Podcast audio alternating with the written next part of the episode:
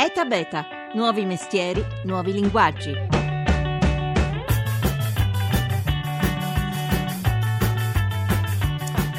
Droni che sorvegliano dall'alto la salute delle piante, trattori che arano senza nessuno che li guidi, robot capaci di mungere migliaia di mucche ogni giorno. Sembra fantascienza, ma per molti agricoltori è già una realtà.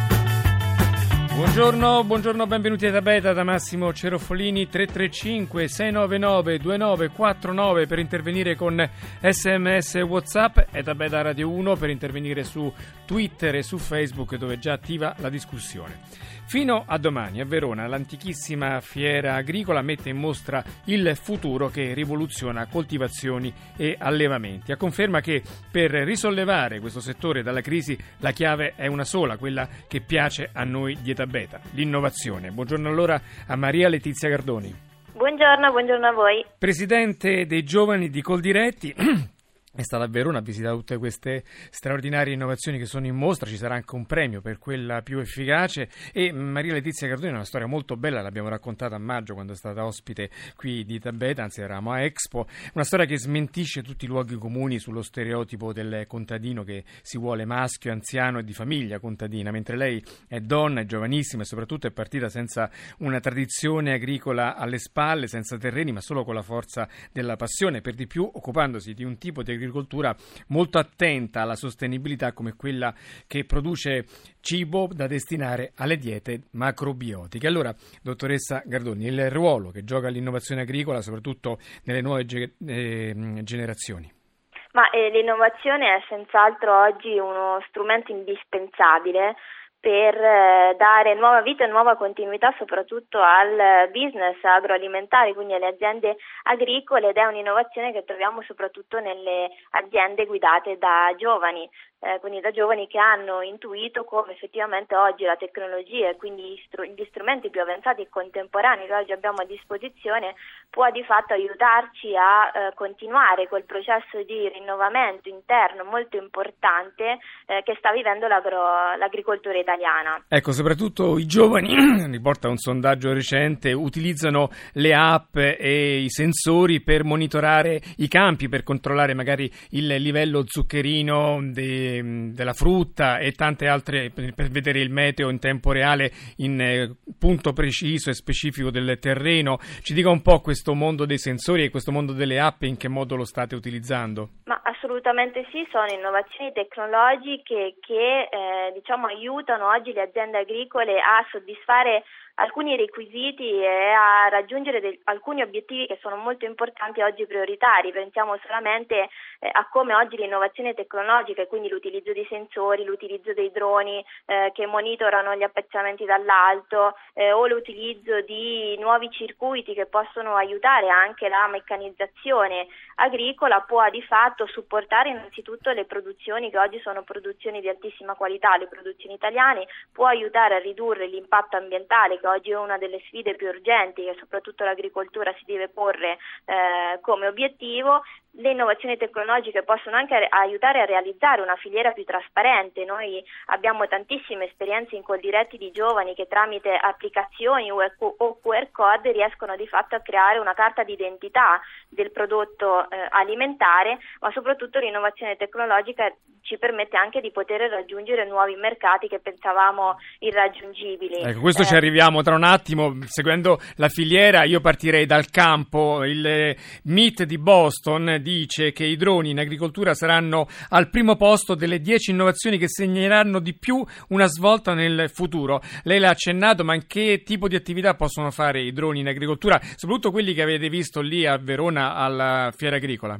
Ma guarda, le, le, i droni possono essere utilizzati, cioè, innanzitutto sono d'accordo con questa ricerca, quindi sono convinta anch'io che il drone possa rappresentare una delle frontiere eh, più importanti per quanto riguarda l'agricoltura e quindi anche l'agricoltura italiana che oggi attualmente ne fa già un, utilizzo, eh, pensiamo solo anche al settore vitivinicolo, eh, per cui eh, in tante aziende vitivinicole, vitivinicole italiane si fa ricorso a questo strumento di eh, monitoraggio eh, che permette effettivamente di applicare, di effettuare una mh, diciamo, agricoltura di precisione, per cui questo drone può aiutare il produttore l'agricoltore a capire se è necessario intervenire chimicamente o biologicamente solamente eh, appunto se effettivamente si evidenziano dei danni alle culture, se si evidenziano delle carenze eh, idriche o di eh, nutrimento del terreno, per cui eh, non si fanno più eh, diciamo dei trattamenti a calendario, per cui c'è il rischio di eh, intervenire anche laddove non ce n'è bisogno,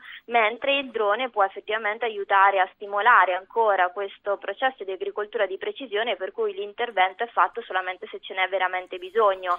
Ed è in questo caso caso che questo tipo di tecnologia può assolutamente sostenere la sostenibilità ambientale. Un'altra perla vista lì a Verona sono i trattori che si guidano da soli tramite un sistema GPS di controllo satellitare che consentono quindi di risparmiare tanto tempo e tanta fatica a chi lavora nei campi. Può risparmiare tempo e fatica? Assolutamente sì, anche queste sono tecnologie che già stiamo eh, utilizzando e effettivamente se un trattore si guida da solo eh, significa anche che in quel momento l'imprenditore agricolo, l'agricoltore può dedicarsi ad altri tipi di attività, eh, per cui è un'innovazione assolutamente importante e anche in questo caso non dobbiamo vederla come uno spauracchio, come qualcosa che ci possa eh, togliere lavoro, ma al contrario rappresenta un valore aggiunto aggiunto imprescindibile.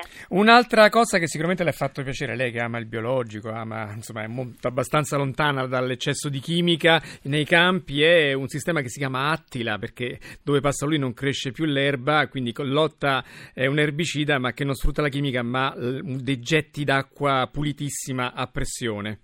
Sì, questo è molto interessante, in realtà eh, non lo conoscevo e mi è anche sfuggito all'interno della fiera agricola, però effettivamente è una soluzione intelligente per chiunque voglia effettivamente oggi eh, approcciarsi a un, a un, tipo di agricoltura più sostenibile possibile, quindi biologica, biodinamica, macrobiotica se vogliamo ancora eh, allargare le frontiere, però effettivamente è il risultato di come poi l'ingegno umano riesca a trovare delle soluzioni possibili e soprattutto che non siano ad alto impatto ambientale. I coltivatori non innovano soltanto sul campo, ma anche nel momento in cui si trovano a piazzare i loro prodotti, come lei diceva prima, in un mercato che spesso mh, sottovaluta il valore e il sacrificio di chi sta a contatto con la terra. Francesco Rizzo è un personaggio interessante, come lei, Maria Letizia Gardoni, tra l'altro fa parte della Coldiretti Giovani, è un giovane calabrese che faceva il regista, molto lanciato in questo lavoro nel cinema e ha deciso insieme al suo socio Antonio Braico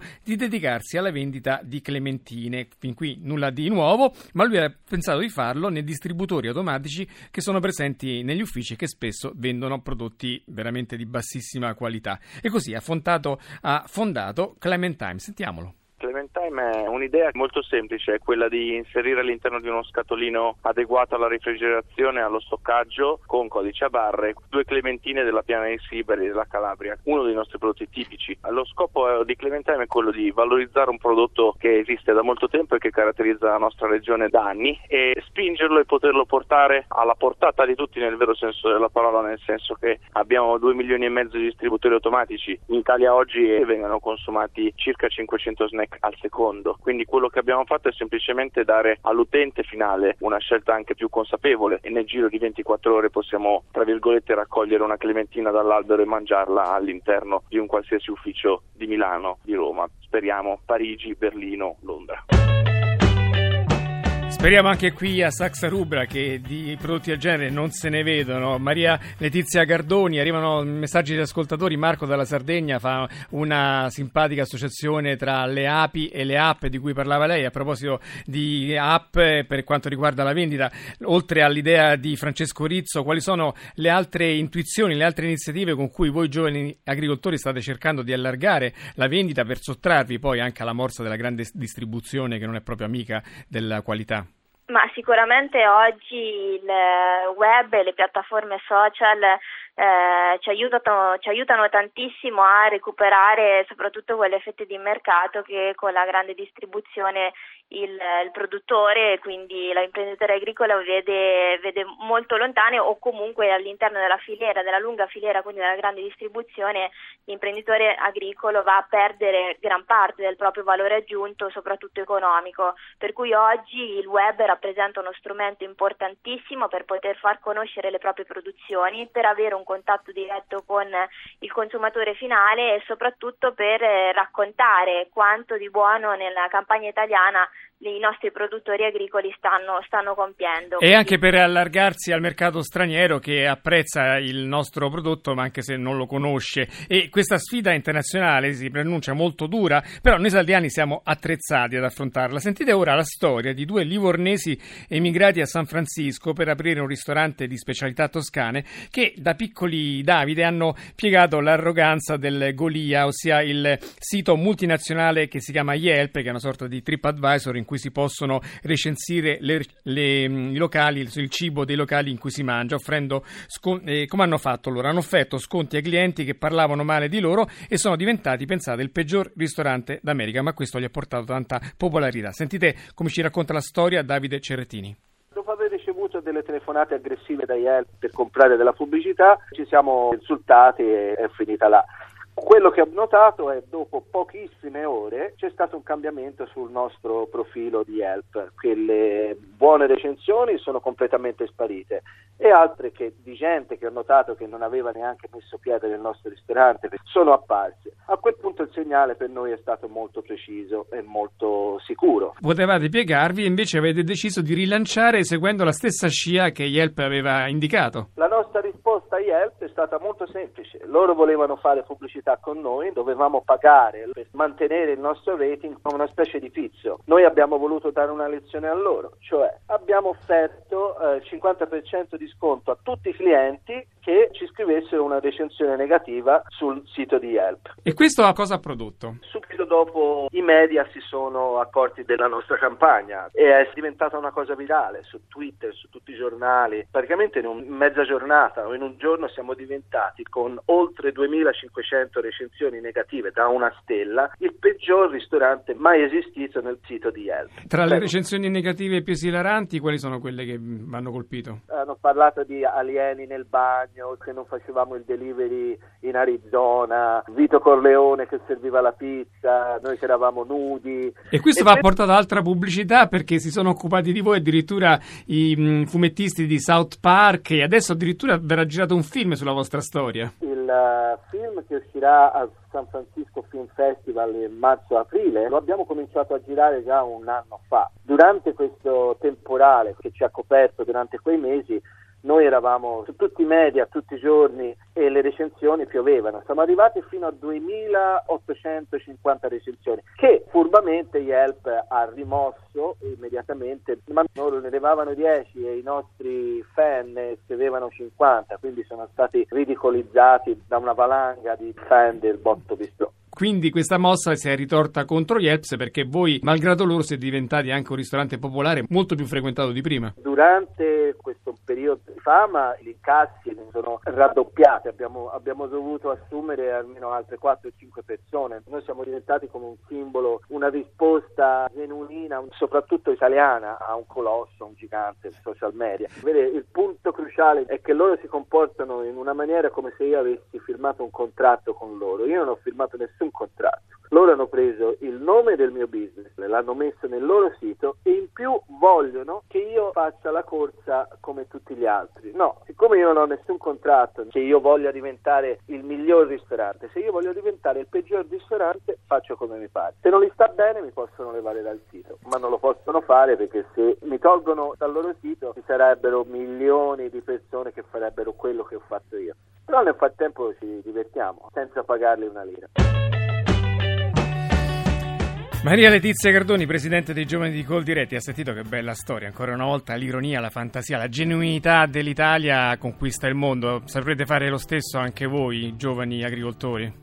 Sì, ho, innanzitutto ho apprezzato moltissimo la storia, è molto divertente racconta effettivamente un po' il genio italico che ci contraddistingue ovunque ed è lo stesso genio italico che contraddistingue la, l'agricoltura italiana, quindi un'agricoltura fatta di distintività, fatta di qualità, fatta di sicurezza alimentare, di grande creatività e soprattutto fatta di grandi ambizioni. Bene, allora io ringrazio Maria Letizia Cardoni, il presidente dei giovani della Coldiretti, per essere stata con noi e averci spiegato tutte le innovazioni che stanno conquistando il mondo dei giovani e risponderei anche a un'ascoltatrice che dice è una cosa fredda e senza amore, non è così, l'innovazione libera tempo e libera anche spazio per, la, per l'incontro tra i giovani che vengono aiutati da queste straordinarie tecnologie. Grazie a Maria Letizia Cardoni, grazie a Stefano Stiani al coordinamento tecnico, Mimmi Micocci, Laura Nerozzi in redazioni, la regia di Paola De Gaudio, da beta.rai.it per riascoltare le puntate, Massimo Cerfolini a lunedì.